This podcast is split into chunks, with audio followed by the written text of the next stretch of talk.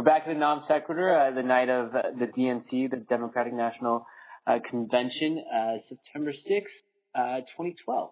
And Mr. Obama just finished giving his remarks and capping off a a three-day spectacle, and so I thought it would be good to bring in our resident um, political expert and analyst. Um, he is uh, the former president of the Brown Democrats, and he's now pursuing a PhD in um, American politics at UCLA. Shawn Patterson. Shawn, thanks for joining us today. Thank you so much for calling me. I mean, after finishing what I guess is the the equivalent of my Super Bowl, or at the very least a championship game, it's good to you know sit back and and and think about what just happened going into the into the November election. Are, are you um are you still recovering? Like, what is the what is the immediate uh, reaction? Well, a- after since both conventions have just finished, it's easy to to sit back and kind of compare the the the almost theatrical output of both parties, and I was I was blown away by how cohesive the Democrats were able to to pull together their convention with the very different elements of the party. They were able to, through having both fantastic and engaging speakers, while also addressing the very different um, constituencies within the party. I mean, they had progressives covered with Liz Warren's speech. They had Hispanics covered with Mayor Castro's keynote.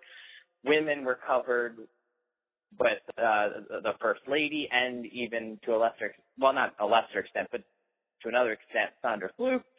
They had young people covered, and all the while they were able to to synthesize it into one cohesive vision of not why progressives need to reelect the president, not why women need to reelect the president, but why the country needs to reelect the president and how that will then help all these different groups.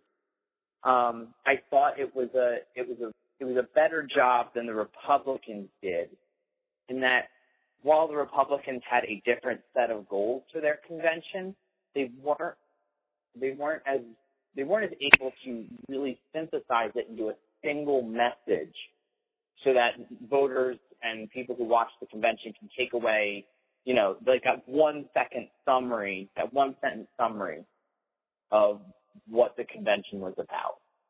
Um, what would you say that the one second to just to what would what would you say was the one second or the the couple sentence summary of what the DNC uh, was about this year? I mean, it, it it was very straightforward in that it was the Democratic Party believes that together through cooperating and um, collective sacrifice, we can move this country forward. Whereas the Republicans believe in a winner-take-all, self-interested society that that'll allow the uh, I, the the less fortunate to continue to fall behind while the rich just keep pulling ahead.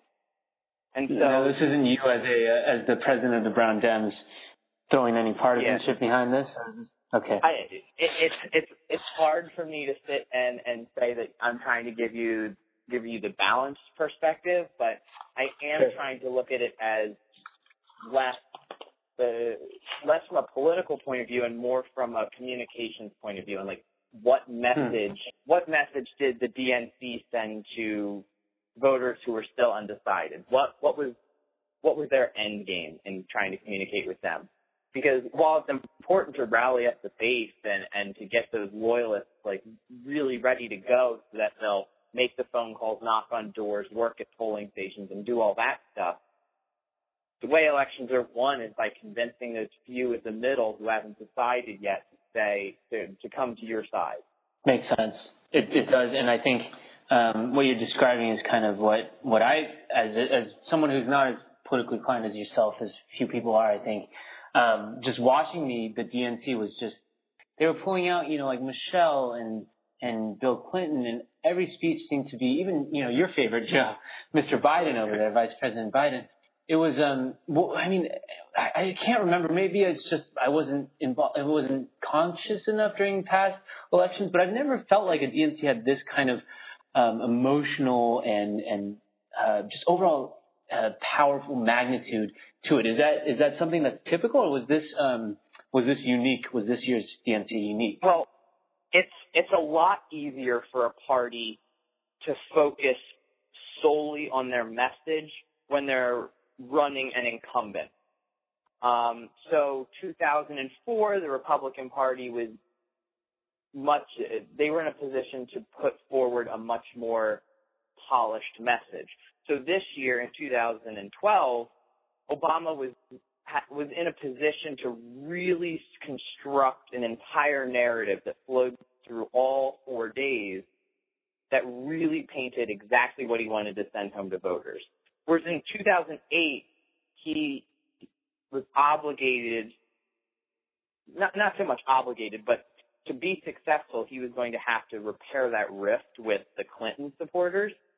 And so in order to do that, he had to construct the narrative that's both, it was both, I'm going to beat McCain in the fall, but also like, remember Hillary's great too. So it, it was a two track process in 08, whereas this year it could have just, it was just a single narrative of here's what I've done and why it justifies me being reelected. Right. Right.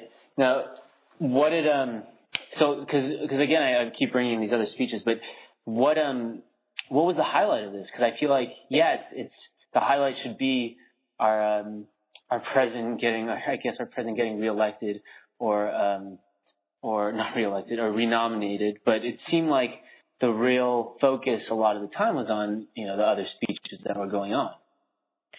So I think that what really made this an effective convention is that the highlight of the convention is going to be different depending upon which constituency you are. Um, middle class, traditionally Midwestern swing voters, they're going to be much more drawn to the really powerful speech that President Clinton gave um, last night. His right. speech was pretty much just almost like a reiteration of his entire political philosophy that the Democrats aren't against free markets and things like that, that they're here to protect you against against the the greed and bad intentions of those in power. well, you're containing yourself well. I'm trying. I'm trying. Yeah. Um, but then for the more progressive and left wing of the party, they had they had Elizabeth Warren, a Senate candidate from Massachusetts, come out and give a speech that sounded almost idea by idea the same types of speeches that Franklin Roosevelt was giving in 1932 about how hmm. it's it is our moral obligation to come together and work together to solve these problems and that it's our job to make sure that those in power don't take advantage of those out of power and that we need to we need to look out for the little guy in in essence. I mean, for me the highlight was as much as I love Joe Biden's speech and and don't get me wrong, that's great. I, my, the highlight for me was Bill Clinton. Less so because I need to be convinced that the Democrats aren't against free markets, but more so that it signified that there's there's no rift anymore between the Obama camp and the Clinton camp. And seeing that like unified front that we're Democrats, this is what we all stand for, this is what we're all working for, this is our collective vision that to me was like the real sign that okay, like this this is going somewhere. This could be a really powerful element going into November. Right. can you just feel the momentum building right now? So after the Republican convention, I mean, during their convention, they were plagued by Hurricane Irene, just kind of, it delayed the start of their convention. It kind of clouded their news coverage. Um, a couple of their big speeches, like Chris Christie, fell flat. And just, I mean, Mitt Romney is just not as engaging of a speech giver. Like these little things that didn't really detract from the the presentation as a whole, but just kind of kind of showed the flaws in it. Kind of like eliminated any media bounce and any bounce in the polling that he could have gotten. Um, the, the consensus seems to be that Mitt Romney either got one percentage bounce or no bounce at all. Hmm. Because hmm. the Democratic convention was just so much more strictly structured and they stuck to message much more so, I think it could have the potential to reach out to more undecided voters because there weren't these superficial problems to distract them from the message. Um, right. But I'm I'm I'm hesitant to say that there's that many undecided voters out there anymore. I think that like with the amount of money that's been spent on this campaign, people are pretty saturated in the amount of political material they're going to they're going to take in. So I think now it's just a matter of waiting and letting the people decide. I don't know how much more convincing can be done. Really? So at this point, it, well, a lot of people are talking about how, uh, like with the Obamas especially, it's it's about voter turnout, right? The the guys who came out, or the, the kids almost who came out, or the uh, the groups that came out for him in 2008, they're really concerned it won't come out again, right? Yeah, and I mean, uh, for a lot of those swing states, it's all going to come down to turnout. Um, like if you think about 2008, uh, the state of North Carolina, Obama only won by 14,000 votes. So in those states where it's close, turnout among any group is going to be key. But in some of the states where, where the margins will probably be a little bit bigger, certain demographic groups and making sure that the campaigns reach out to them are going to be critical to for them to be successful in November. So, right. yeah, I think at this point it's a turnout game. Um, I don't think a lot of I, I heard a lot of analysis after the convention on things like CNN and um, Fox News that like now the next big thing is while like these conventions put down like big broad vision, we're going to wait for the debates and then at the debates we're going to get specific and then once we hear the specifics we'll be able to choose. But I just don't think there's any evidence out there that after the debate, people really change their minds. By the time the debate hmm. happens, people have really shored up their positions, and then it's just a matter of getting their people to the polls.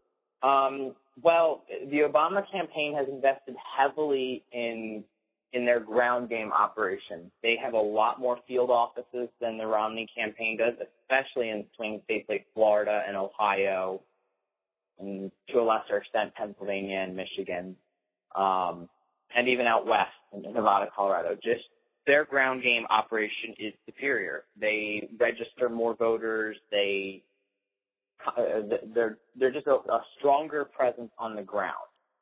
So, but they also are focusing on demographic groups that just have a history of lower voter turnout. Um, young people in particular while they support the president almost by like a 60% margin, they're also one of the least likely to turn out. So it's hmm. just a matter of using that ground game to convince people to actually get to the polls. And then on the other side, the Romney campaign, what they've got to do is they've just got, they've got to attack President Obama not so much on policy, but more on the underlying, underlying assumptions about President Obama. Um, his likability numbers are always much higher than his job approval numbers.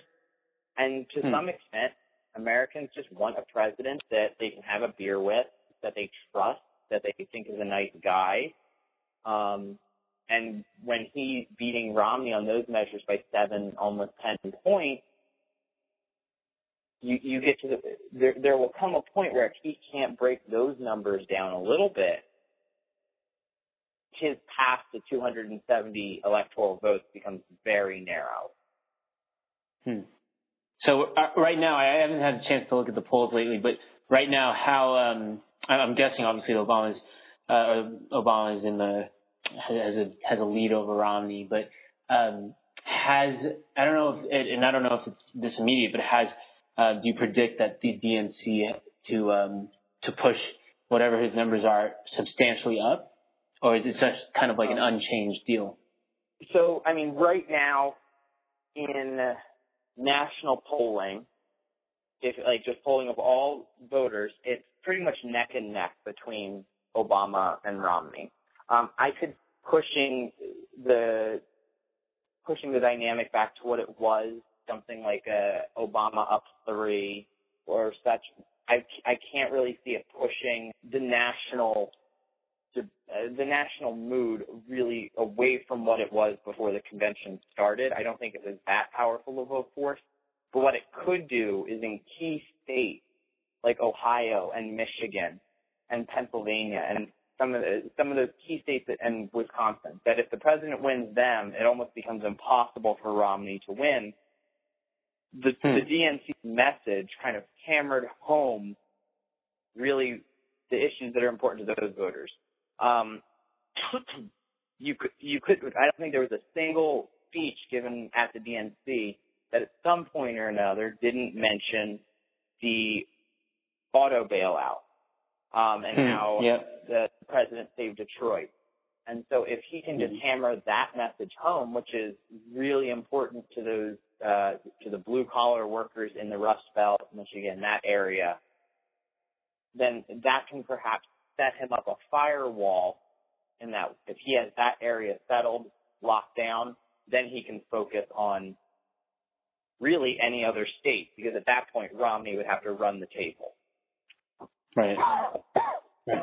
Now, now what, the debates are coming up, and um, what what do we have to look forward to there? Because now that we've had our camps, like you said, like our, the positions have been set, and now now the debates are, are upcoming before the elections. Um, what what do we what should we keep an eye out for there? Really, what everyone should be paying attention to from both sides is specific. Um, what types of policies will these two candidates be pursuing when they get in office.